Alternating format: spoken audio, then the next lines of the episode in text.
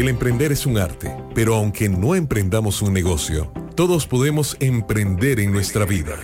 Emprendedores de Vida con Carla Castro. Inicia ahora en Amplify Radio 955. La voz de una generación. Hola, hola, muy buenos días. Son las 7 con 6 minutos de esta mañana de viernes, sí, viernes. Y viernes de emprendedores de vida. Y si nos están escuchando por primera vez, les quiero contar de qué trata este programa. Yo soy Carla Castro, soy mentora de emprendimiento. He sido emprendedora, aunque creo que todos los que hemos emprendido fuimos y seremos emprendedores siempre, ¿cierto? Y este programa, Emprendedores de Vida, parte del hecho de que sí hablamos de temáticas de emprendimiento, que los ayuden en su negocio, que los acompañen. Hablamos con expertos en el tema, con emprendedores que nos cuentan sus historias y cómo sacan adelante todos los días su negocio. Pero hablamos del emprendimiento en un sentido más amplio de la palabra. Y es que aunque no tengamos un negocio, todos podemos emprender en nuestra propia vida. Y esta vida es tan cambiante que puede ser que hoy tengamos un negocio, pero dentro de un año o dos no lo tengamos más porque lo vendimos, porque cumplió el ciclo, porque no funcionó, por muchas razones, ¿cierto? Pero no pasa nada, porque ya sea que nos preparemos para volver a emprender o ya sea que estemos en un impas, nuestra vida debiera de ser siempre nuestro mayor emprendimiento y nosotros no podemos separarnos de nuestra vida. Aunque seamos emprendedores de un negocio, seguimos viviendo, em, tenemos nuestra familia, nuestras actividades personales y de eso trata este programa, de hablar de ese sentido amplio de emprender. Y ya van, este sería el programa número 63, porque les cuento que aunque ustedes nos estén escuchando desde la radio, tal vez van manejando hacia, hacia su trabajo, tal vez algunos dichosos van para la playa, porque hoy es viernes, yo qué sé, pero van en el carro y desde ahí nos escuchan en Emprendedores de Vida contarles que este programa queda grabado en el podcast de Amplify, por ejemplo. Entonces ustedes ingresan a amplifyradio.com buscan programas y ahí en Emprendedores de Vida van a encontrar ya 63 episodios con este, donde ustedes van a entender, van a escuchar anécdotas, testimoniales, expertos que me han ayudado y espero que ustedes también a ir uniendo los puntos de qué es emprender en la vida. ¿Qué podemos copiar de un emprendedor de negocios y utilizarlo en nuestra vida misma para poder salir adelante todos los días, para poder hablar de resiliencia, que es un término que tanto nos gusta y que con los invitados siempre hablamos. Bueno, y hoy tenemos un programa muy, muy bueno, la verdad. Y quiero que desde ya vayan pensando en escribirnos un mensaje al 87 955 955. Es facilísimo, como la frecuencia de Amplify. 87 955 955. Porque el tema de hoy tal vez les va a resonar y tengan muchas consultas y hay que aprovechar a la experta que tenemos hoy con nosotros para evacuar todas esas dudas. Miren, vamos a estar hablando de algunos mitos del pánico escénico. Ay, les suena, les resuena. Pánico escénico hablar en público.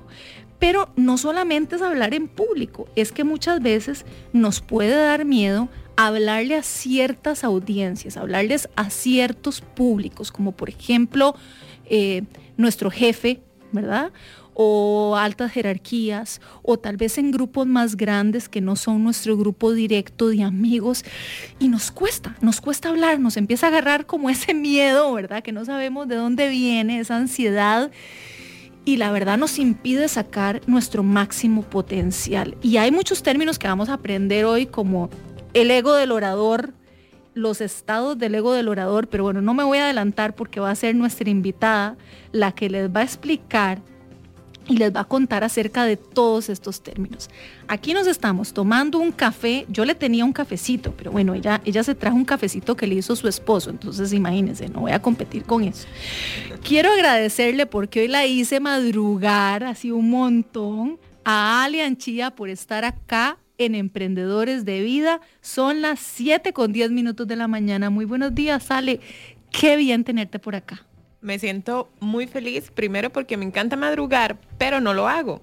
solo lo hago cuando me hacen hacerlo. Entonces, hola. Hoy, sí, exacto. Entonces hoy realmente me sentí rico, recibir la mañana, sentir la mañana y me siento muy feliz de estar aquí yo estoy aquí, pero mi familia también, porque todos somos parte de, los emprendedores de vida. Puede ser que yo sea la que dé la cara, pero detrás mío hay un esposo y dos chiquitines que también se levantaron temprano y que estuvieron aquí presentes. Entonces estoy presente con, representación. Muchas gracias. Me encanta que, que sea el programa más de 60, más de 60 programas. Eso me parece, me parece un logro, me parece algo digno de aplaudirte porque tener más de 60 emprendedores aquí sentados te hace, te hace ser un baúl de muchas experiencias y, esos oídos tuyos han recibido mucha información valiosa. Te felicito y ah, gracias. muchas gracias. Vieras lo que he aprendido. Y esa es la idea de este programa. Ha sido una exploración, una búsqueda de entender, bueno, está esta propuesta de emprender en la vida porque a mí me ha tocado también a nivel personal en momentos donde tal vez lo que hago me definía y de, y de un momento a otro no está lo que hago. No sé, porque, porque me quedé sin trabajo, porque tal vez he estado independiente y, tuve momentos donde, bueno, no, no venían los clientes, así como momentos en que todos los clientes venían. Pero lo importante es realmente entender que nada nos define. Y lo estábamos hablando antes de comenzar este programa, ¿verdad? Qué poderoso es decir, nada me define, yo soy un ser súper integral, porque eso es lo que nos ayuda a vencer miedos. Y hoy vamos a hablar de varios miedos, uno en específico, porque, bueno, Ale, te pasan las mías porque sos tan versátil, ¿verdad? Que si yo te empiezo a presentar, yo digo, bueno, ¿por dónde empiezo? Porque la verdad es como un árbol, ¿verdad? Es como un árbol con un montón de ramas, ¿verdad? Pero bueno, les quiero contar un poquitito de Ale y también vamos a estar conversando con ella, no solamente para que nos dé consejos, nos explique de qué se trata esto del ego del orador, que nos ayude y nos dé tips de cómo hablar en público y de oratoria en general, porque les cuento que, bueno, una de estas ramas de Ale Anchía es que ella es eh, emprendedora.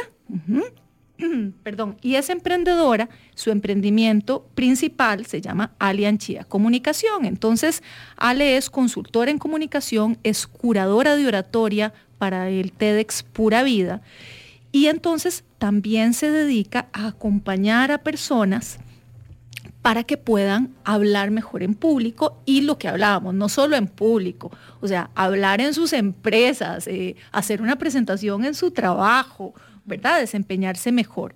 Y nos vamos a centrar pues muchísimo en, tu experiencia en este campo de la oratoria, pero quiero mencionar que Alian Chia pues también es speaker coach, manager para marcas globales, es creadora de estrategia de relaciones corporativas para empresas em, y la pueden seguir en redes sociales y al final también vamos a recordar, pero sus redes sociales como Alian Chía, porque tiene un blog que me encanta ahora que mencionabas tu parte familiar que se llama Perspicaz y donde Ale cuenta eh, precisamente porque es emprendedora de vida y cómo funde esa parte de su trabajo con su eh, día a día como madre de dos pequeñines. Así es. De dos hombrecitos. ¿Ok? Y esas son algunas de las cosas de la presentación, pero es que si no, no arrancamos el programa, ¿vale? No puedo decir como todo. Sí, sí, sí. sí. y además eso, como dijiste vos, no nos define, porque suena muy bonito la descripción del currículum, ¿sí? Suena muy bonito y a veces, y, podemos empezar con este gran concepto del ego.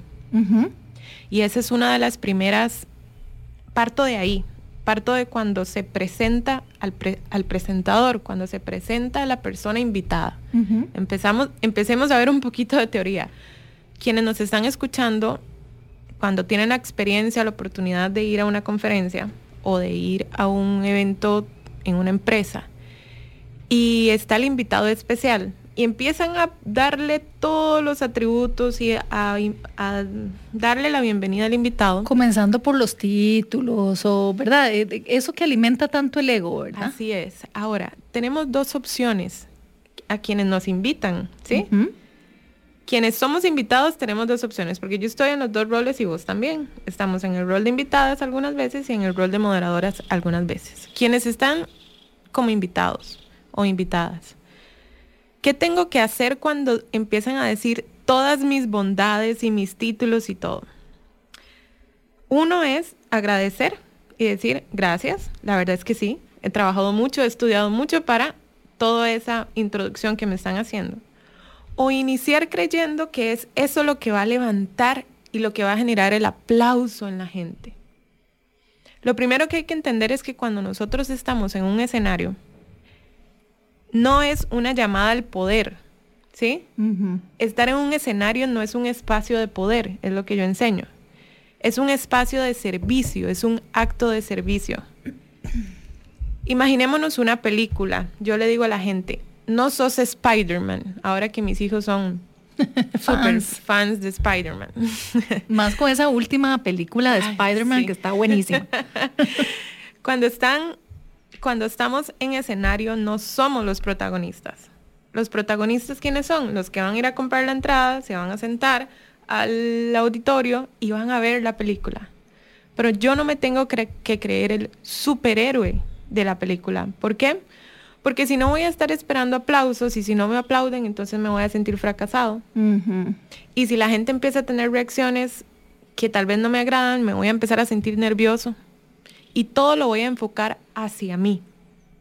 Todo lo voy a enfocar hacia, no me están poniendo atención, no les estoy impactando, están creyendo que yo, que yo, que yo. Una vez me iba a empezar una charla y me dice la persona, licenciada doctora. Y le digo yo, Alejandra. Así se lo dije. Porque la pregunta es, ¿depende de mi título o de mi, de, de mi, ese, ese pequeño, Sí, que antecede al nombre. así- sí, sí, bueno. eh, si el LIS o el Master o el, depende de eso el impacto que yo vaya a hacer en mi audiencia. Y conste, Carla, estamos hablando de ego, pero el ego no es malo. El ego no es malo. Lo que tenemos que hacer es una regulación del ego, ¿verdad? Porque ahora voy a explicar un poco los tres estados del ego, que es un poco lo que yo explico en la, en la teoría de la Claro, comunicación. antes de entrar a eso, un poco para complementar esto que estás diciendo, está el lenguaje corporal. Y cuando una persona sube un escenario y, y- y el público percibe cierta altivez, eso que estás diciendo lo percibe a través del lenguaje eh, corporal. Por ejemplo, hay ciertos oradores que he visto que no les gusta cuando están en un escenario que los pone como más arriba de la gente y que más bien prefieren como romper el hielo de alguna manera, ¿verdad? Para introducirse y ponerse incluso al nivel del público. ¿verdad? Hacen como, como una introducción o un saludo que, que hace que haya más empatía y eso va mucho más allá de la oratoria, es cómo se expresan. Claro. Aquí hay algo muy importante que acabas de decir. Indistintamente de dónde nos pongamos, qué hagamos, dónde estemos. El, el estado del ego del orador tiene que ser interiorizado, de tal forma en que si el formato de la conferencia es que yo voy a estar en el escenario arriba y el auditorio va a estar abajo viéndome, yo no sienta interiorizadamente hablando, yo no sienta que yo estoy sobre la gente. Eso es lo importante, indistintamente del formato, de la ubicación o el layout en el que esté distribuida el lugar. Y aquí entonces es donde yo enseño diariamente a los oradores, por eso yo le llamo oratoria para toda la vida. Porque aunque preparo a la gente para una charla, para un pitch, para una conferencia, no es para eso. Es para vivirla. Ayer le decía yo a unos, em- a unos emprendedores que les estoy preparando para un pitch. Muy bonito, les quedó muy bien. Me le quedo viendo yo a, a una de las emprendedoras y le dije, ahora sí, te toca la parte más importante, disfrutarlo. Se me queda viendo y sonrió. Y yo, así es como te quiero ver. Entonces, no es que la oratoria tenga que ser casi que, que yo servirle a la gente y barrerle a la gente de, de- de un punto metafórico, sino es tener una actitud tal que yo realmente considere que yo estoy ahí como un acto de servicio para impactar a la gente, para ayudar a la gente, para lograr un propósito en las personas, no para que la gente me aplauda a mí, me alabe a mí, termine diciendo, hay dos cosas que las personas salen diciendo en una charla y ustedes sabrán cuál es la que tenemos que elegir como oradores. Una es, qué carga que es Carla, qué dichosa Carla. ¿Cómo sabe? Gran historia, ¿cómo sabe? qué dichosa. Y yo después me voy a mi casa pensando en lo dichosa que es Carla y en lo no dichosa que soy yo.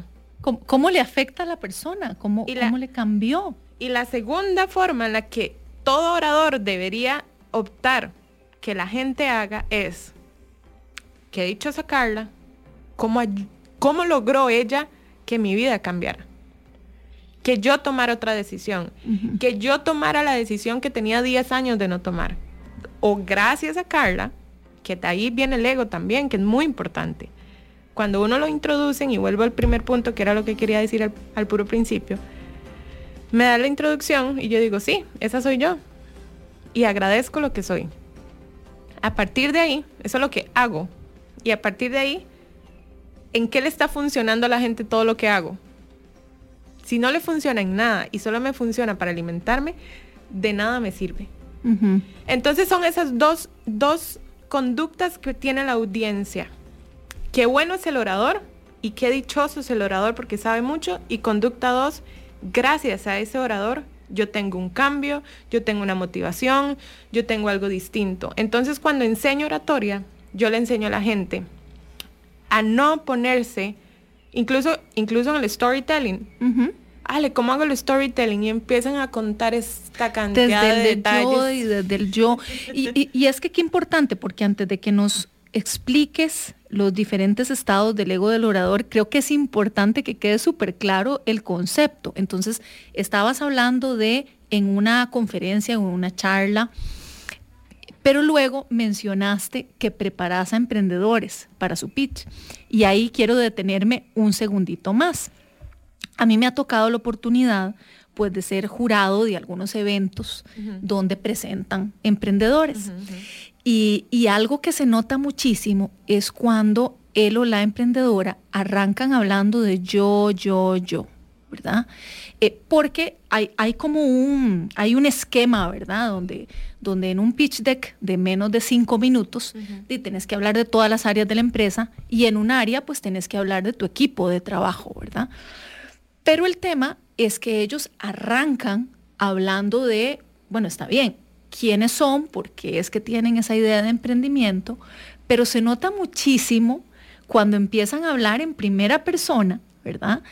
Y algo que es importantísimo para los inversionistas o las personas que, están escuchando la, el pitch deck es que haya un equipo, ¿verdad? Porque nadie va a invertir en un emprendimiento unipersonal, ¿verdad? Eh, por más de que sea hasta su propia marca, eh, porque no es seguro, es mejor, bueno, tenés un socio, socia fundadora, es lo ideal, es lo que buscan los inversionistas y luego que realmente haya un equipo de trabajo. Entonces, cuando la persona en cuestión de cinco minutos dice yo, no sé, más de cinco veces, hay algo mal ahí, ¿cierto? Entonces, eh, estaba poniendo ese ejemplo y no sé si tenés otros para realmente entender esa misión que nos estabas mostrando de ir más allá de decir esto soy yo y esto es lo que sé y esto es lo que tengo, sino de decirle a la audiencia, bueno, ¿qué quiero que se lleven con esto? ¿Cómo quiero transformar el mundo con mi emprendimiento?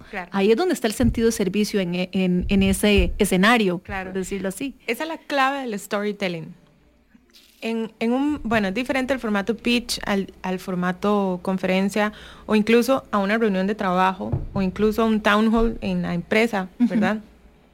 Indistintamente del formato que estamos utilizando, el storytelling, tanto en primera persona como contando un storytelling en una segunda o tercera persona, no importa, pero sí es muy relevante e ilustra muchísimo el pitch o la conferencia. Ahora, hablar en primera persona no es un error como tal. Incluso existimos emprendedores como yo que somos solo yo. Claro. ¿Verdad? y que la andamos, eh, yo no la ando pulseando, yo ando trabajando con, con mucho propósito, pero somos solo yo. el storytelling tiene que existir. Ahora, es como yo cuento esa historia en primera persona. Porque yo puedo decir, tanto, tanto desde la victimización como desde el ego elevado, contando historias donde me ubico en, en un lugar demasiado heroico. Indistintamente si es el heroísmo o la victimización, tengo que tener mucho cuidado en dónde coloco los personajes en ese storytelling.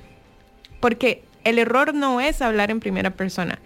El error es que el storytelling se enfoque tanto en mí que la persona no tenga ninguna retribución sobre esa historia. Más que una, una, ay, pobrecito, o ay, qué carga. Y ese no es el objetivo que queremos lograr en la audiencia. Ya lo dije anteriormente. Ni un extremo ni el otro. Ninguno de los dos extremos. El recurso como tal, el artefacto, así le llamo yo, o le llamamos en TEDx, es elemental, el storytelling. Eh, ahora, te pongo algunos ejemplos, o más bien, antes de darte algunos ejemplos, em, cuando yo escucho pitch, yo digo, bueno, ¿y quiénes son ustedes? Está bien la idea, está bien el impacto que querés generar, pero ¿usted quién es? ¿Es un doctor o un, un investigador, una empresaria o simplemente es una persona que se le ocurrió la idea, la está implementando, ¿quién es? O sea, necesito saber quién está detrás de ahí. Ahora, cuando se cuenta esa historia, tengo que tener relativamente cierta estructura y cierto cuidado en no caer en el protagonismo, que al fin y al cabo ese es el mensaje central. Okay. Yo sí puedo hablar de mí y probablemente ahora me vas a preguntar cosas mías. Sí, y ahí, totalmente, porque claro. tenés una gran historia. sí, y ahí está la clave, uh -huh. ahí está la clave. No recuerdo cuál, porque no soy mucho de recordar esto, pero no recuerdo cuál eh, es santo de la, de la vida pasada, dijo que la humildad está también en aceptar las cualidades que uno tiene uh -huh. y en agradecerlas. Por ejemplo, si yo te digo, y esto pasa en la oratoria mucho, si yo digo, Carla, te admiro demasiado, sos una excelente madre, me encanta tu trayectoria. El, el verdadero agradecimiento y, y, y, el verdadero orgullo, ¿sí? Está en decir, gracias, Ale. Estoy para servirte, me encanta que me estés diciendo eso. La falsa humildad está en decir, no, no, no, Ale, jamás. Y yo, me falta demasiado en esta vida para lograrlo. Uh -huh. No, no, no me digas eso. No, si somos iguales. No somos iguales. Tenés mucha más experiencia que yo. No somos iguales. Y cuando estamos en un escenario, tenemos que entender que cuando bajamos las gradas y llegan cinco personas y nos dicen, usted sí es bueno. En mí, en mí, interiormente, en mi verdadero ego, yo tengo que decir, gracias porque ahí sí está el ego, uh -huh. ¿verdad? El verdadero ego. Uh -huh. Y esa es la clave. La clave es tanto contar historias en primera persona, que no son, no tienen nada, nada de malo, pero saber que todo lo que yo hago en escenario, en micrófono, en radio, en tele, tiene que tener un impacto inmediato en la vida de las personas que están escuchando. Uh -huh. eh, que ese es el motor el propósito. Que ese sea el objetivo, uh -huh. porque entonces venimos a, a, a, otro tema muy importante, si me permitís uh -huh. a, abrirlo, que es el tema del pánico escénico. No sé si me permitís ya claro, porque, hablar bueno, sobre eso. Así comenzamos, más bien sí, sí, eh, eh, comencemos a explorar en esa línea porque el miedo es algo que paraliza y es lo que a mucha gente que nos está escuchando se pueden sentir identificados porque saben que tienen miedo a hablar, pero no saben cómo gestionarlo, porque miedo siempre vamos a sentir, o sea, yo siento miedo antes de empezar un programa y no importa cuántos programas o cuántas veces te subas a, a, a tener una audiencia, el miedo es bueno hasta cierto punto porque te da humildad, ahora que, que hemos estado hablando de, de, de, de servir a un propósito, pero también nos puede detener. Entonces sí, ¿Qué, cómo, ¿Cómo se puede definir ese miedo escénico, ese pánico escénico?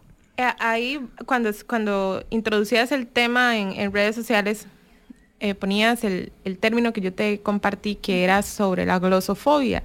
Dicen que la glosofobia es el miedo a hablar en público, pero tenemos que tener mucho cuidado con todos estos conceptos porque yo todos los días en, mis, en, mis, en mi correo y en mi WhatsApp, todos los días me escriben personas y me dicen, Ale, muero de miedo, muero de pánico, necesito que me ayudes. Y te digo todos los días porque es real. Y mi respuesta usualmente siempre es un audio que dice, te aseguro que no tenés miedo a hablar en público, porque hablas, ¿verdad? y se quedan, ¿sí? ¿Vos hablas? ¿Sí? ¿Vos tenés miedo a hablarle a tu novio, a tu novia, a tu esposo? No. ¿Vos en un grupo de amigas tomándote unas margaritas tenés miedo de hablarles? No. Entonces no tenemos miedo de hablarle a la gente. Empezando por ahí, nosotros no tenemos miedo de hablar a la gente. ¿Ok? O sea, ahorita te saludé, saludé al guarda. No me dio miedo decirle buenos días al guarda. ¿Ok? Quitémonos entonces, todos quienes nos están escuchando, quitémonos de la mente que tenemos miedo de hablarle a la gente. Ahora sí, ya redujimos a uno el primer miedo. ¿Ok? O sea, lo que yo intento en el coaching es irle bajando el grado al miedo. Ahora vamos con el miedo menor, que no es hablarle a la gente.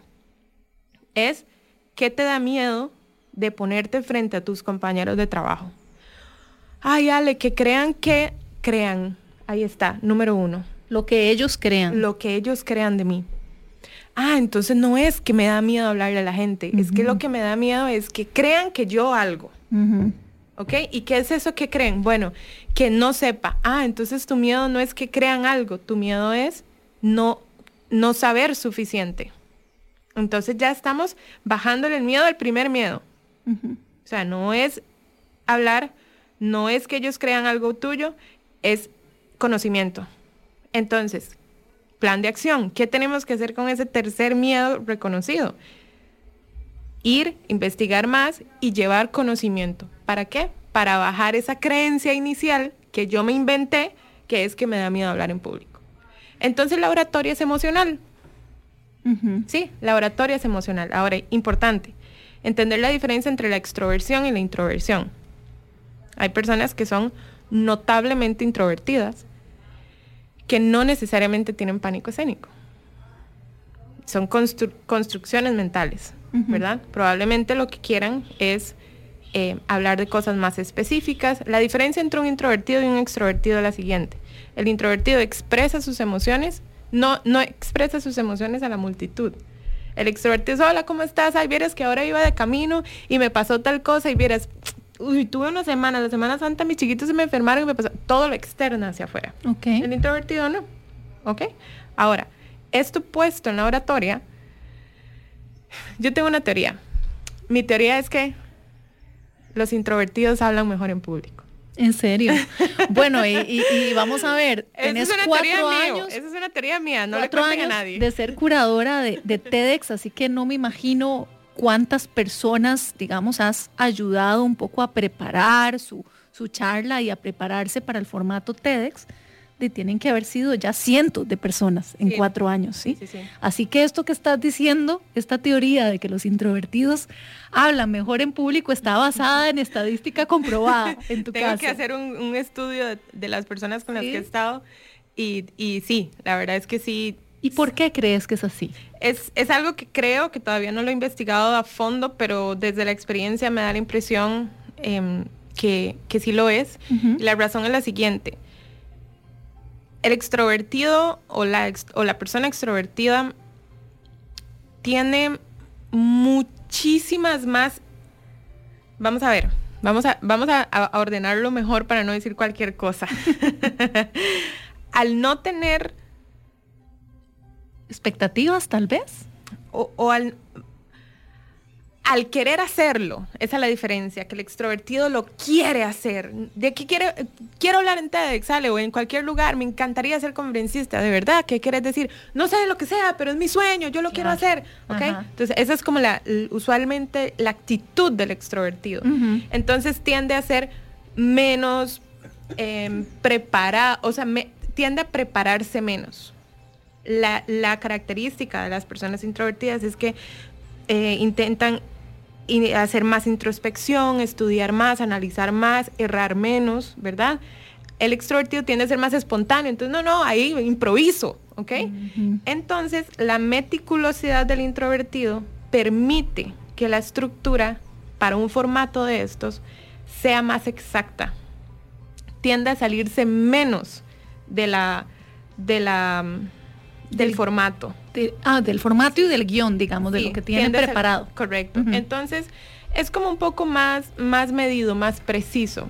Y ahora que decías esto de, pero igualmente con los dos es una experiencia riquísima, ¿verdad? Los dos le dan una, un, bueno, es, es, es como la comida, ¿verdad? Son sabores diferentes, son sensaciones diferentes y los dos le dan una armonía lindísima a las conferencias. Y ahora que decías esto, bueno, yo tengo la dicha y aquí tengo que, que decirlo, de tener un, un, mentor de vida que es don Roberto Sasso, que es el director de TEDx, que confió en mí desde hace ya bastantes años, y su hijo, Daniel, que confiaron en mí, simple y sencillamente, y aquí también viene un poco de, mi historia, una llamada, permítame ayudar, ayudarle a la gente a, hacer mejor sus charlas. Claro, a contar mejor su historia para que tengan eh, más impacto, que es un poco lo que busca TEDx, Correcto, que genere impacto, ahí está el propósito. Ahí está, inspirar. Claro. Inspirar, ¿verdad? Por más que la idea sea una idea eh, dura, este, don Roberto, voy a, voy a hacer, a contar algo que él siempre dice que me hace mucha gracia. Él, cuando estaba creando e inventando TEDx Pura Vida Financiero junto con otra de nuestras curadoras, Antain, dijo, ¿cómo vamos a hacer un conferencias de, finanzas y economía? No hay cosa más aburrida que eso, ¿verdad? Lo decía de forma jocosa. Y fíjese que llevamos por la quinta, la quinta edición de un formato de economía tipo TED ¿Qué significa esto? Que es un mito creer que las conferencias que son duras tienen que ser aburridas. Claro. Eso no existe. Ver a lo interesante, Carla, que es agarrar a un exministro de Hacienda, a la exministra de Comercio Exterior de Costa Rica y a un montón de personas de, gobierno, del sector público, del sector economía y decirles, cuénteme usted, ¿cómo era usted chiquitita? ¿Qué, hacía usted? Y ellos empiezan a hablar, o, en ese, en esa short talk que, que tiene uno al principio, ¿verdad? Este, y estamos hablando del clima y de cualquier otra cosa, yo me les quedo viendo y digo, ahí está su historia. Esa historia va para TEDx. Se quedan, ¿cómo, Ale? ¿Cómo voy a contar esto? Ahí está su historia. En lo que menos ustedes se les ocurra ustedes pueden hacer esa conferencia? El poder de la historia. Yo, yo quiero, y hablando del poder de la historia, quiero que nos contes tu historia y así te, voy a retar porque tiene que ser, eh, yo sé que nos iría el programa hablando de tu historia, pero vamos a hablarlo, vamos a resumirlo. Eso sí, preparen sus preguntas, cuéntenos sus historias, si tienen miedo escénico, pánico escénico, si esto que nos ha comentado Alian Chía les resuena, porque la idea es que de acá también se lleven respuestas, ¿verdad? Entonces los invito a que nos compartan un poco al 87 95 5 95 5. Escríbanos un mensaje, cuéntenos un poco su historia y aquí la compartimos. Vamos a ir a un corte, pero súper chiquitito, de verdad, lo prometo, y volvemos a seguir conversando con Ale Anchía, consultora en comunicación y curadora de oratoria para el TEDx Pura Vida, sobre cómo vencer este miedo a hablar en público que ya nos estuvo enseñando que es la glosofobia y no es miedo a hablar, es miedo al que dirán. Pero vamos a hablar de consejos y cómo gestionarlo en un momentito aquí en Emprendedores de Vida. Emprendedores de Vida con Carla Castro en Amplify 955. Hola, ¿qué tal? Soy Jürgen Ureña y junto con Emma Tristán nos inventamos y nos metimos en la aventura de la telaraña, que es un programa de radio que intenta llevar a personas importantes de las artes y las ciencias y compartir un poco sus conocimientos, enredarnos un poco entre sus ideas, conversar, pasarla bien. Eso es la telaraña y eso les ofreceremos todos los lunes a las 7 de la mañana en Amplify Radio. Soy Mauricio da Pena. Y yo, Cata Restrepo. Y juntos presentamos Flamingo de Noche. Un espacio para la comunidad LGTBIQ. Y para quienes la apoyamos. Semana a semana tocaremos temas de la comunidad. Porque en Flamingo creemos que las cosas hay que hablarlas. Acompáñenos todos los miércoles a las 10 pm. Por Amplify Radio. Flamingo de Noche. Amplificando la red. La red, la red. Amplifyradio.com 955. La voz de una generación. Emprendedores de vida. Ahora escuchamos Así lo superé. Aprendamos de historias de otras personas. En Amplify Radio 955. Así lo superé, sí, porque vieras que les cuento que en Emprendedores de Vida, como hablamos de emprender en un sentido amplio, de emprender en la vida, a mí me gusta mucho y aprendo muchísimo de los invitados que obviamente nos vienen a hablar de- del tema de su especialidad, pero también conocerlos un poquito. Y entonces conocer un poco de, de quién es esa persona y por qué nos está hablando de este tema en este momento. Y en el caso de Ale Anchía, que está acá para conversarnos sobre cómo hablar mejor en, público y a diferentes audiencias, porque ella es experta en oratoria y prepara y acompaña a personas para que puedan hablar mejor, para que puedan presentar mejor. Pero resulta que Ali Anchía es una emprendedora y no solamente pues emprendedora de su propio negocio, de su propia eh, marca Ali Anchía Comunicación, sino que es una emprendedora de la vida. Y yo escuché su historia cuando tuvimos la oportunidad donde la conocí de compartir en un foro de mujeres eh, en conmemoración del Día Internacional de la Mujer y ella contó su historia, bueno, con esta habilidad que voy a pedirle que la saque para que nos cuente su historia así como en cinco minutos. En un pitch. Exactamente. Pero, pero es una historia de resiliencia y algo que de verdad hoy estamos en un punto de nuestra vida y mañana puede dar un giro 180 grados. Y eso fue lo que te pasó a vos, Ale, y por lo cual ahora eh, trabajás y fundaste Alianchia Comunicación. Pero Así ¿cómo es. llegaste ahí? Gracias, Carla, por darme la oportunidad. Parte del, del ego positivo es también uno volverse vulnerable y, y hablar de uno. ¿Para, ¿Para qué? Como lo venimos aprendiendo, para que otras personas que están escuchando se motiven, se inspiren y tengan algún cambio en su vida para bien. Así es. Hace, mm, re- realmente mis historias son varias, ¿verdad? Lo primero que quiero decir es que hace mucho tiempo, por, por orgullo, no me autodenominaba emprendedora, porque creía que era un término tal vez menos de lo que yo realmente era. Ok. y usualmente usaba otras palabras como directora, dueña de mi negocio.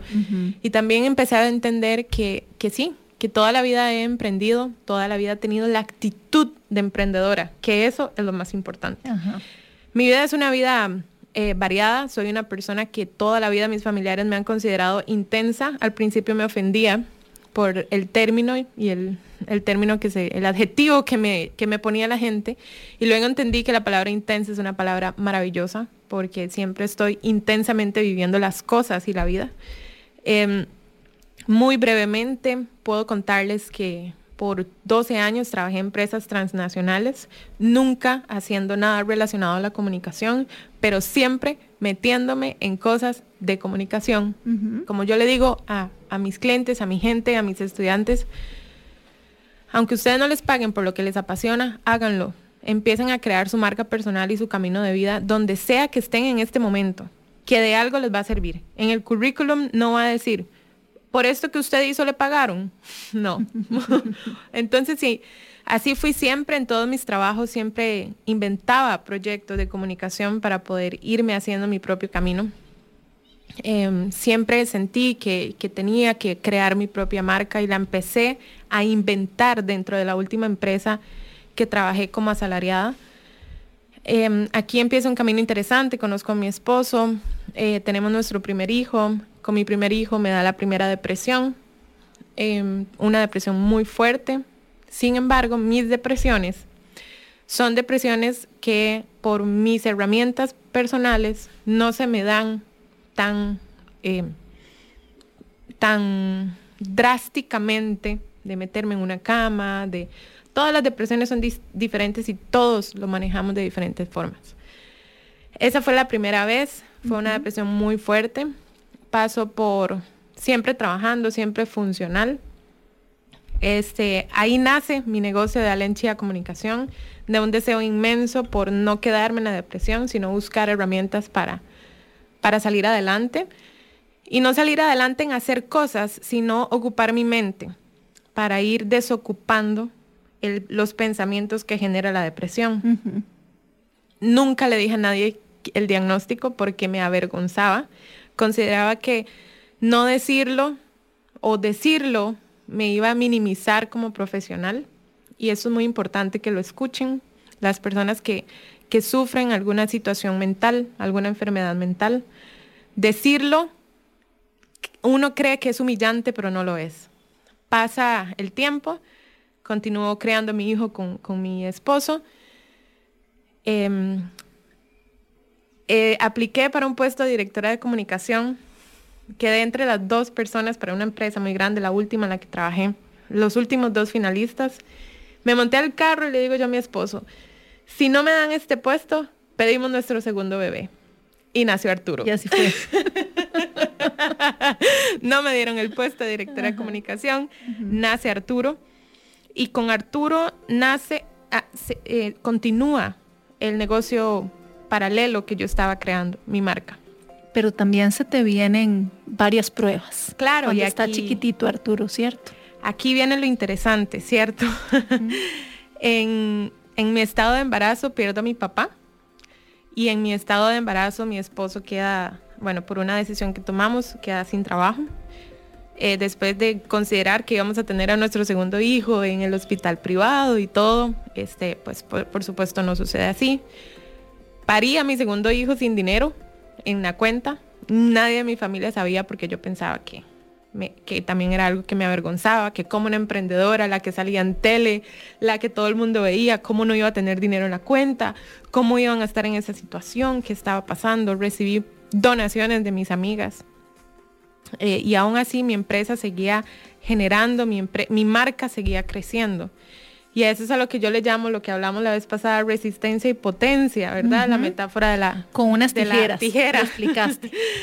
Y, y ya para hacerlo un poquito más corto, que es mi objetivo, intentar acortarlo más. Muere mi papá, yo estaba en el embarazo, nace mi segundo hijo, pero decido continuar. Viene una segunda depresión muy fuerte, un diagnóstico todavía más fuerte de lo que me, me estaba pasando. Ya me diagnosticaron con una enfermedad mental, ya con nombre y apellido em, que ese, esa vez descubrí que desde siempre había padecido so- de eso y nunca me había dado cuenta. Y aún así continúo, continúo y, y en esencia lo que quiero decir es que, ah bueno, sufro de una, de toda este, de esta situación económica de mi esposo y mía, mi esposo sin trabajo, yo recién teniendo a mi hijo, recuerdo que mi hijo con un mes me acompañó a un escenario de TEDx, yo siendo la presentadora de un evento nacional y mm, le daba de mamar en- debajo del, del, del escenario y luego subía y presentaba. Fue muy motivador saber que en medio de la crisis este, seguíamos como familia unidos. Tuvimos que irnos a vivir a la casa de mi mamá porque ya no podíamos más. Y fue un momento de emprendedora de vida, como vos decís, en el que yo continúo, a pesar de la depresión, considerando y creyendo en mí. Es que esa es la clave. Sí. Considero que la clave fue creer en lo que soy buena. Hay muchas cosas, hay muchas cosas en las que no soy. No sé cocinar, no soy ama de casa porque no sé lavar, no sé limpiar, no sé nada de esas cosas, me cuesta montones. Me siento súper inútil haciendo esas cosas. Pero agarré y tomé de mi mano lo que sí sé hacer. Y dije, el trabajo se crea. Y empecé a crear el trabajo. Empecé a crear el trabajo, aún así viviendo de mi- donde mi mamá, los, mis dos hijos, mi esposo durmiendo en la misma cama. A los cinco meses de vivir ahí, nuestra actitud, la de mi esposo y la mía, empezó a cambiar, empezamos a evolucionar, nos empezamos a convertir en emprendedores de vida, Carla. Ujú. Los dos, los dos. A ponerlo en práctica, porque eso es emprender la acción. Agarrar el ego y decirle, ego, te necesito, pero positivo. Y sí, la estamos pasando mal. Y sí, llegan mis amigas en el chuzo de carro en mi casa y nos dejan el, el jabón en polvo que no tenemos y todo. Y sí, esto lo vamos a usar para contarlo. Pero lo positivo, lo lindo, que cuando contabas tu historia también en el foro de mujeres, eh, la solidaridad de tus amigas que te empezaron incluso a ayudar, exacto, con el diario, con el supermercado. ¿Verdad? Qué lindo cuando, cuando lo pensás desde esa perspectiva, decís, qué, qué lindo cuando uno se deja ayudar, ¿verdad? Y, y- y ves las verdaderas amistades y el verdadero apoyo que surge en los momentos difíciles. Eso nunca se olvida. Y Carla, cuando yo cuento mi historia, se me acercan ejecutivos, gerentes, directoras y me dicen, Ale, me está pasando lo mismo. ¿Y sabes qué es lo que está pasando a nivel, a nivel mundial? A nivel, a nivel de sociedad. La soledad del, del exitoso. La soledad del exitoso, porque entonces el exitoso no puede pasar una crisis económica, el exitoso no puede tener depresión, el que sale en redes sociales, el influencer, obviamente yo no lo soy, pero el, pero el influencer, quien sea, quien se expone, no puede, no puede sufrir una enfermedad mental, porque qué hipócrita poniendo fotos bonitas y llevándose candanga después. Claro que sí. Yo le digo a la gente, somos el, el- en redes sociales somos un 5%. Luego nuestra vida es el otro 95% que tenemos que luchar, vivir, emprender, vivir, subir, bajar, resolver. Y mi historia, yo sé que yo estaba vendiendo mis cosas, Carla, para poder pagar cosas. Yo vendí mi reloj, vendimos muebles, vendimos cosas. Y yo vendiendo cosas, dándole el apartamento que dejamos cuando fuimos a vivir donde mi mamá. Yo me senté en ese apartamento solo y dije, yo sé que yo tengo que contar esta historia. Yo sé que lo que me está pasando es porque yo le voy a ayudar a la gente. Yo lo sabía, yo sabía, esas fueron las palabras que a mí me llegaron a mi mente. Cinco meses después, eh, mi esposo consigue trabajo, empiezo a recibir, pero montones de cotizas, de, de propuestas por todo lado para, para ir concluyendo. En un año y medio pagamos más de cinco o seis préstamos que debíamos por, por la crisis. Eh, no perdimos el carro porque mucha gente nos, mucha gente no, la gente que creía en mí siguió creyendo en mí. Y no puedo decir que ahorita tengo una vida solvente económicamente porque seguimos trabajando muchas cosas, pero te digo que sí. Cuando puedes agarrar un poquito de lo que generas y destinarlo para que tus hijos vayan a la playa y sacar un viaje a la playa, un viaje a la playa, uno, te das cuenta y decís, nada es permanente. Y si hay alguien en este momento que está pasando una situación económica, una depresión, porque yo estoy pasando una situación compleja a nivel de salud mental, eso no nos define, eso nos transforma. Y no podemos permitir que nadie nos catalogue por nuestras situaciones, nuestras decisiones o nuestra salud mental. Si alguien tiene un problema de salud mental, agárrelo. Agárrelo. Asúmalo. No, no se estanquen. Suena, es más, la gente puede decir, suena fácil decirlo. Suena fácil decirlo si no lo viven, pero yo lo vivo. Y yo no me estanco. Y, y ahora que hablábamos, y que la gente me dice, usted es la experta en... yo tengo siempre una lucha cuando a mí me dicen, usted es la experta en... Claro, y vos sabés, muchas veces doy coaching, termino diciendo y entregando toda mi energía a la persona, termina el coaching, apago la cámara y hago... otra vez sale, vuelva, vuelva a agarrar fuerza. Y cuando mm, vuelvo a ver para atrás, recuerdo a mi papá, recuerdo el embarazo que, que viví, que mi bebito casi se, bueno, no se vino, pero, pero sí tuve contracciones desde los seis meses. Em, mis hijos vivieron la ansiedad de esta madre ansiosa, ¿verdad? Por, por la situación. Em, recuerdo y veo hacia atrás y veo, me recuerdo dando las llaves del apartamento, me recuerdo incluso saliendo de la casa de mi mamá, ya pudiendo ver, eh, hacer casa de nuevo con mi familia, ver mi negocio, ver a los lugares donde me ha llevado la vida, ver a cientos de cientos de personas subidas en escenarios, gracias a que tal vez yo les pude dar un apoyo. Yo digo, definitivamente cuando uno tiene un propósito claro Con humildad, eso sí, Carla. Sí, siempre Con humildad. Con, con humildad siempre. Porque si no, si no tenés ese, ese, esa, ese toquecito de humildad, va a ser muy difícil vivir con, con, gen- con- con autenticidad. Y esa autenticidad se transmite, como la has transmitido con tu historia. Ay, muchas, Muchas gracias. gracias por esa historia tan inspiradora, porque esa es la idea de Así lo superé, hablar de esas montañas tan altas, pero aprender de cómo lograste escalarlas y seguís escalándolas, porque es un proceso continuo, no es que termina ahí, ¿verdad? Eh, como ahora eh, te abriste y dijiste pues que seguís lidiando con, Sí. con temáticas de, de- de salud mental y por eso procuramos hablar mucho de eso, porque se necesita hablar de eso, se necesita hablar y normalizar que todos pasamos por eso. eh, y, y- y que son subidas y bajadas, hoy estamos bien y todo está tranquilo y mañana la vida misma nos hace salir de nuestra zona de confort y por eso aprendemos tanto.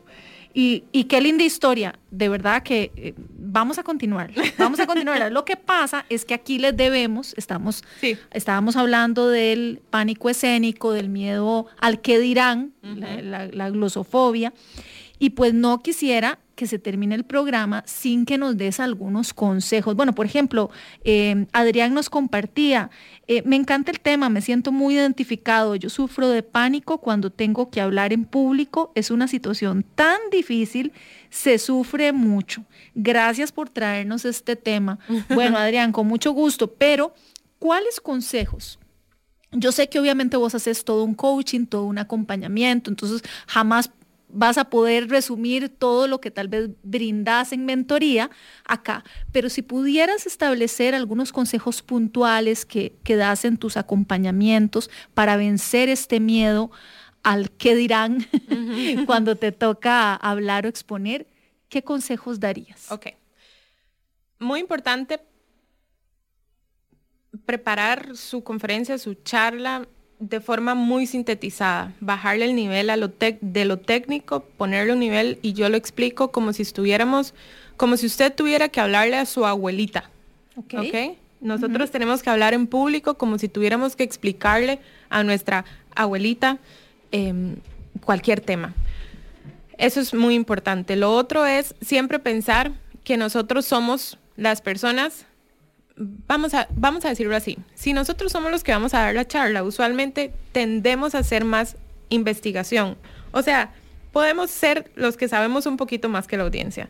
Entonces, comprender con un diálogo in- interno diálogo interno. Si yo antes, cinco minutos antes de entrar a la charla, digo, estoy nervioso, ya no aguanto, no lo voy a lograr, no lo voy a poder hacer, vamos a cambiar esas palabras. Eso es súper importante. ¿Y qué palabras voy a decir? Estoy preparado, estoy listo, me siento tranquilo. No es mentirle al cerebro, es decirse mejores frases que las que le van las que van a hacer que el cerebro se ponga más nervioso. O sea, decirnos mejores frases. En vez de decir estoy nervioso, no lo voy a lograr, es lo peor que me ha pasado en mi vida, eh, mi corazón se me va a explotar, cambiar un poquito ese diálogo interno que es muy importante. Ok. De, de forma muy práctica, es muy importante a nivel de lenguaje no verbal, utilizar las manos siempre hacia afuera.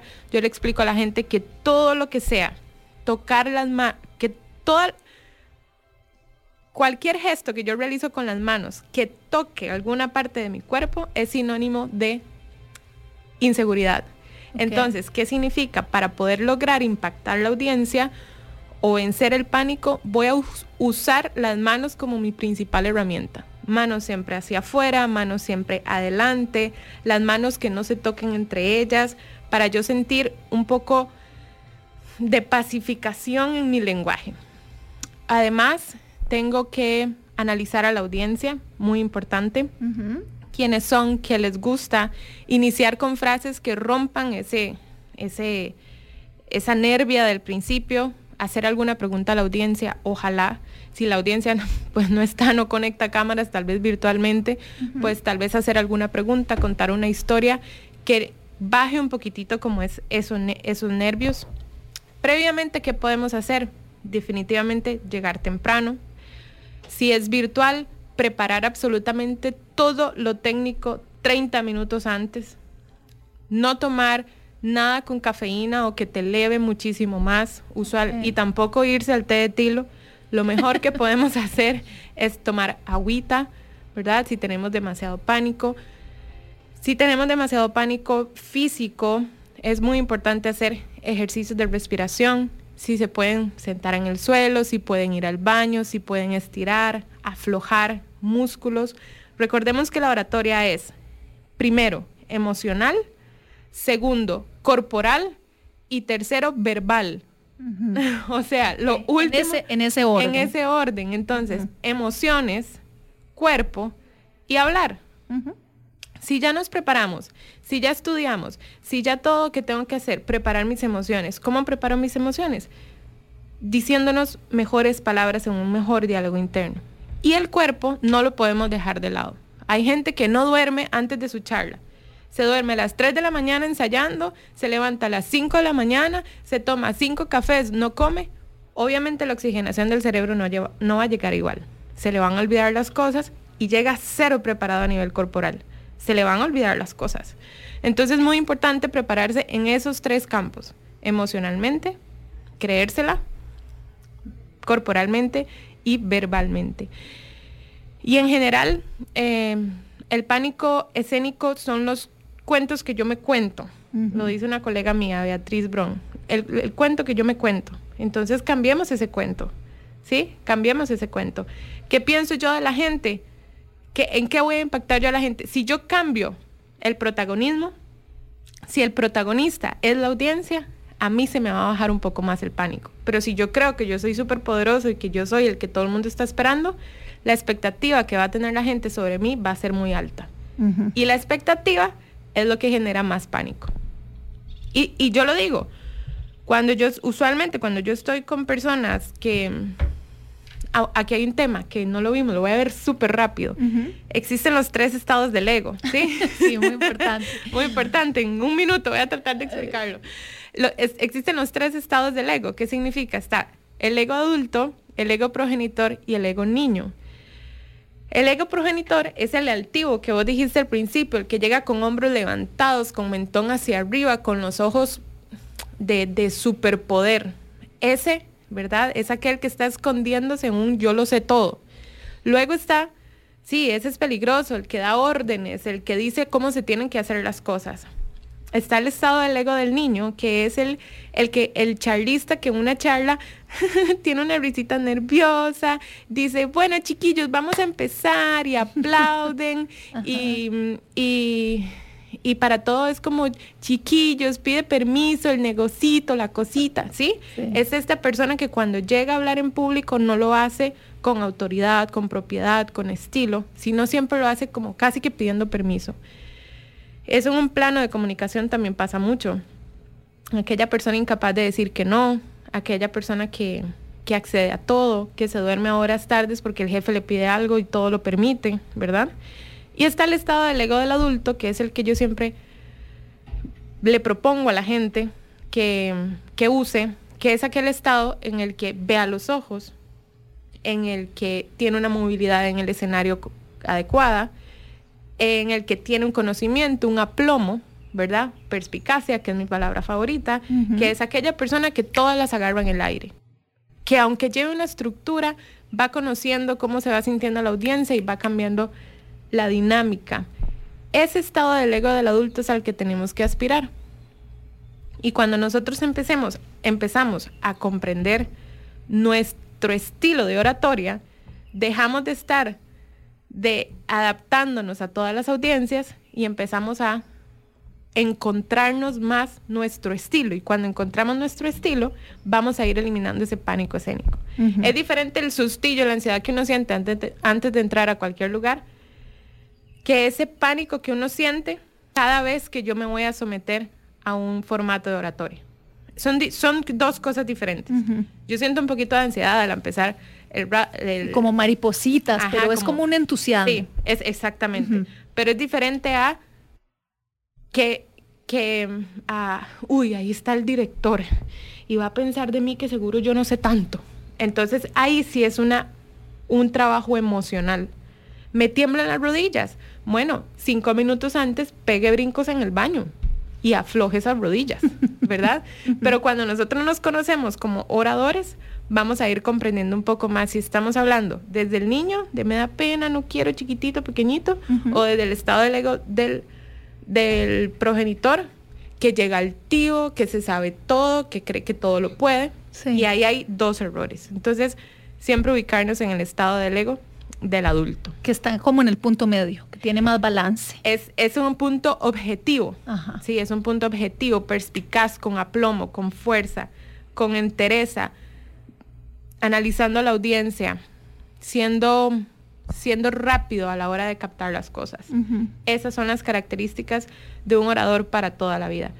Y para terminar, un orador para toda la vida no es el que sigue un guion, es el que sigue, la per- es el que con persuasión comprende la necesidad de la audiencia y la activa en tiempo real. Eso es un orador para toda la vida. Por eso la gente me dice, ah, es que tengo muletillas. Y yo, ¿qué importa? Usted puede tener muletillas toda la vida. Eso no es ser un buen orador. Un buen orador no es el que habla bonito, es el que inspira, que es diferente. Alian Chía, muchas gracias. Aquí apunté, eh, vamos a ver, apunté ocho, ocho consejos puntuales que creo que ya no nos da tiempo. La vida. sí, que la ya no- vida sí nos da. No, la vida sí, pero no nos da tiempo como de volver a resumir, que yo siempre hago como un, como un resumen, pero los quiero invitar. Ah, me están diciendo, gracias Daniel, que sí, que sí tenemos tiempo. Entonces, miren, yo apunté aquí varios de los consejos que Ale nos dio, ¿verdad? Eh, por favor me interrumpí si omito, pero es que me parece súper importante hacerlos como a manera de resumen para aprender. Entonces, eh, uno, mejorar las frases del diálogo interno, o sea, el cuento que me cuento. Entonces, parece algo como súper sencillo, pero de verdad que lo que estemos pensando antes de la oratoria va a influir totalmente en nuestra oratoria. Entonces, mejores frases. Luego este tip me encantó, lo de las manos hacia afuera, procurar entonces no tocarnos, eh, digamos, no tocar nuestro cuerpo o juntar nuestras manos, porque eso en lenguaje eh, no verbal puede dar una señal de inseguridad. En realidad, todo gesto como tal no tiene ningún significado solito. Ok. Tiene significado cuando lo acompañamos con el discurso verbal. Pero si queremos tener como un parámetro de medida, ¿verdad? Cuando estamos frente, frente a una audiencia, y si quiero hacer un autoanálisis de mi lenguaje no verbal, si tengo mucho bucle, que es esto que estamos, es, es como Tocarte las como manos. las manos como- haciendo círculos, Ajá. ¿sí? O si nos tocamos, imagínense los que están escuchando, su mano derecha tocando su codo izquierdo, por o el ejemplo. cabello, por ejemplo. Correcto. Puede ser Todo algo lo que sea tocar mano en alguna parte del cuerpo, mientras están hablando, evítenla. Entonces, la- así muy brevemente, ojos es la zona de conexión, manos es la zona de confianza y de cadera hacia abajo la zona de control. Entonces, conexión, confianza, control. Si mis manos están en constante movimiento involuntario o no estratégico, significa que yo no estoy generando esa confianza. Todo lo que sea hacia adelante, mostrar manos, mostrar palmas, es confianza. Perfecto. Entonces, manos hacia afuera. Creo que así lo resumiste.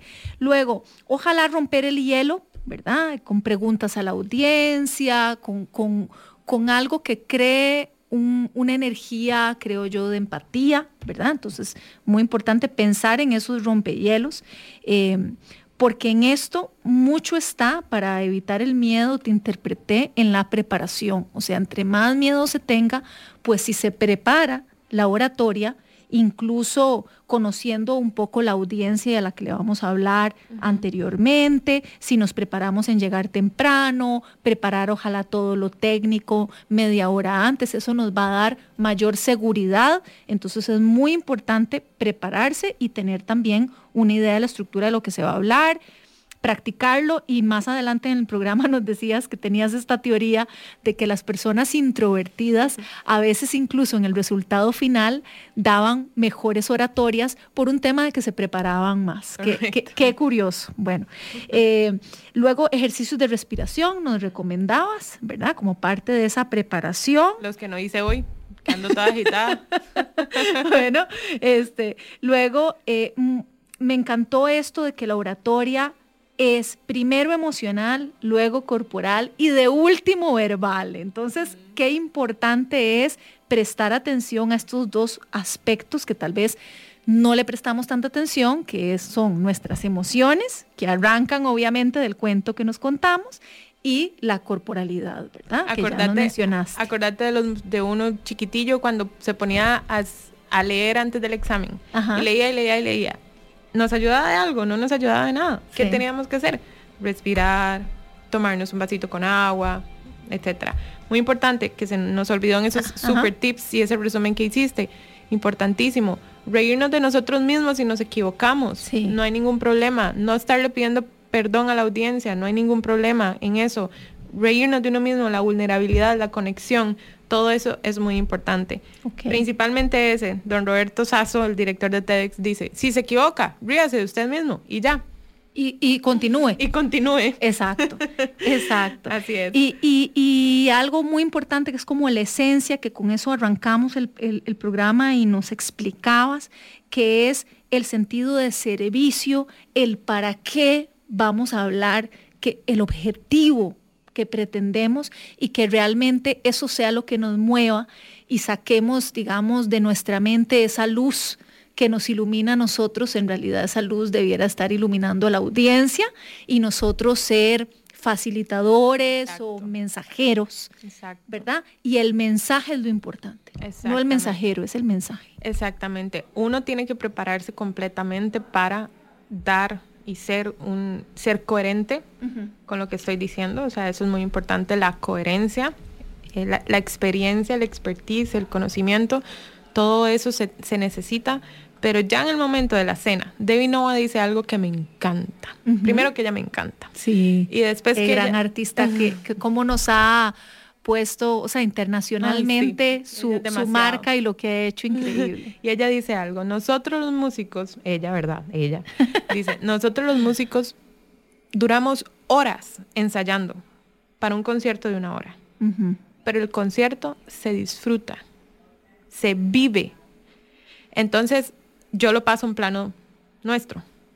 Tenemos que durar más tiempo ensayando que lo que dura la, la, la obra, ¿sí?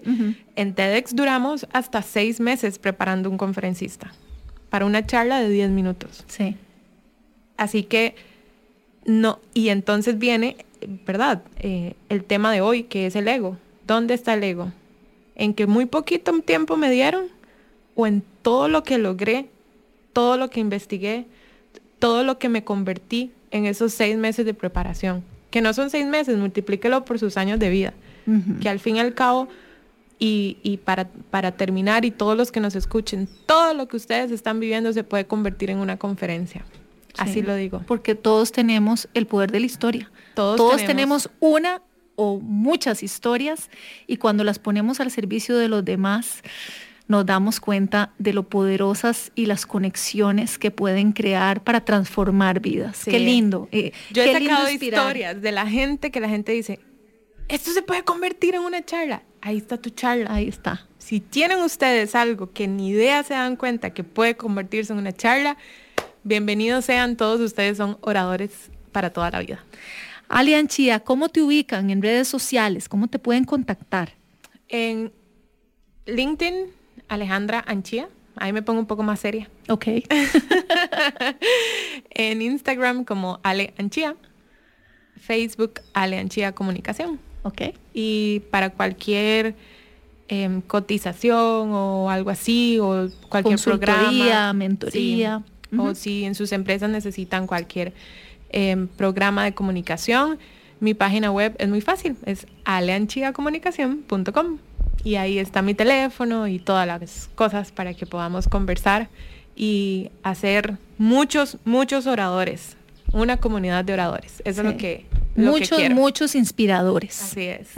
Comunicadores que inspiran. Así es. Alian Chía, muchas gracias. Gracias por venir a hablarnos del ego del orador, porque la verdad nos enseñó muchísimo de los consejos para vencer este miedo al qué dirán cuando hablamos en público o ante una audiencia.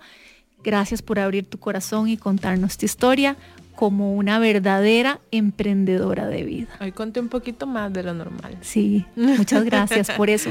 Y vean, si ustedes escucharon el programa hasta el final y dicen, ay, pero qué interesante, debí de haberlo escuchado desde el principio. Bueno, no se preocupen, porque entonces van a amplifyradio.com, ahí en programas buscan emprendedores de vida y buscan este episodio número 63. También en Spotify Google Podcast o Apple Podcast. Ahí ubican emprendedores de vida. Soy Carla Castro. Gracias por acompañarme a aprender, a inspirar y a arrancar esta semana, así a partir de hoy, ¿por qué no? De viernes para seguir emprendiendo en nuestra vida. Muy buenos días y como siempre les digo, mejor todavía, muy buena vida. Llegamos al final de Emprendedores de Vida, un espacio con contenido para nutrir tu cuerpo, alma y mente. Carla Castro vuelve el próximo viernes a las 7 de la mañana. Emprendedores de Vida, por Amplify Radio 955. La voz de una generación.